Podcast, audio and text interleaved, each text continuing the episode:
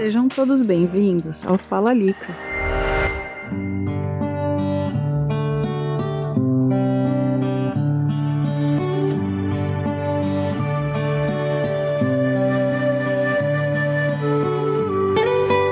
Olá!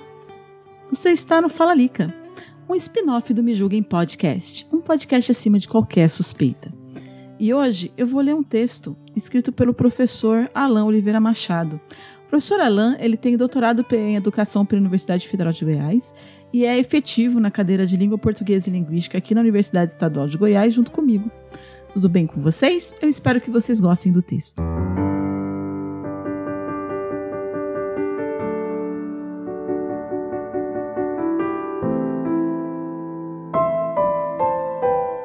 O luto e o comércio do luto. Uma cantora famosa morreu recentemente. Foi uma comoção geral. As redes de TV, os jornais e as redes sociais se encheram de reportagens e postagens relembrando os momentos da celebridade morta. O excesso de postagens, a repetição exaustiva de momentos da vida da cantora, tornaram-na íntima do mais frio e alheio espectador. Um luto forjado, forçado, que não acaba mais. Nada contra o luto, nada contra o sofrimento dos fãs, mas parece que a comoção fugiu do espectro individual, do sincero sentimento de para uma espécie de sentimento de rebanho, calculado e alimentado pela indústria. O luto é um trabalho de recuperação do morto em uma dimensão distinta. A morte arrastou o sujeito, extinguiu sua existência e deixou os vivos a se haverem com a falta, com o vazio, com o silêncio, com a dor e com o naco faltoso onde outrora estava o objeto falecido. O luto sempre teve um lugar oficial onde se opera com ele, o velório. Creio que seja essa a função de um velório. Dar aos vivos a oportunidade de, em companhia do morto, recompor a vida dele, organizar uma narrativa boa sobre sua existência e reintegrá-lo à sociedade sob uma forma de memória. O velório, então, deve ser esse espaço de vivência do luto, de salvamento do objeto perdido. Tempos atrás, em cidadezinhas do interior, a prática do velório realizava muito bem o trabalho do luto. O morto ficava exposto na sala da casa. Ajeitavam-se as cadeiras, preparavam-se comidas e bebidas para os que os vivos, reunidos ali, passassem uma última noite em companhia do morto, recontando as histórias dele, as peripécias do dia a dia, falando de sua alegria, honestidade, grandeza, generosidade ou senso de justiça. Coisas que o enalteciam.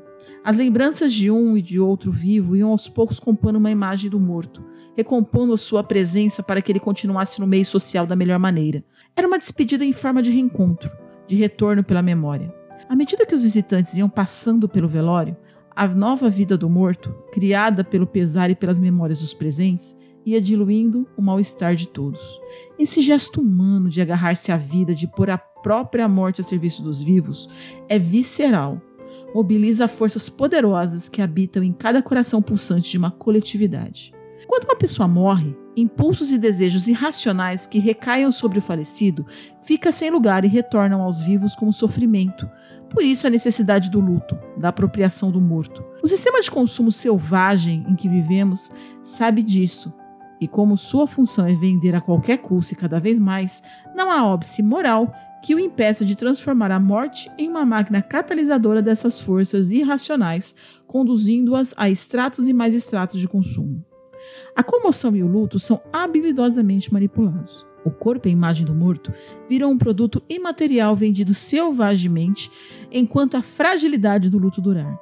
Por isso, as empresas que ganham fortunas nesses momentos tristes tornam o luto de pessoas famosas e promissoras economicamente longo e exaustivo. O mercado vai usar o quanto puder o luto dos brasileiros em razão da morte da famosa cantora. Enquanto houver luto, haverá um pacotinho de Marília Mendonça na prateleira do mercado de nosso sofrimento, se anunciando ao nosso desejo.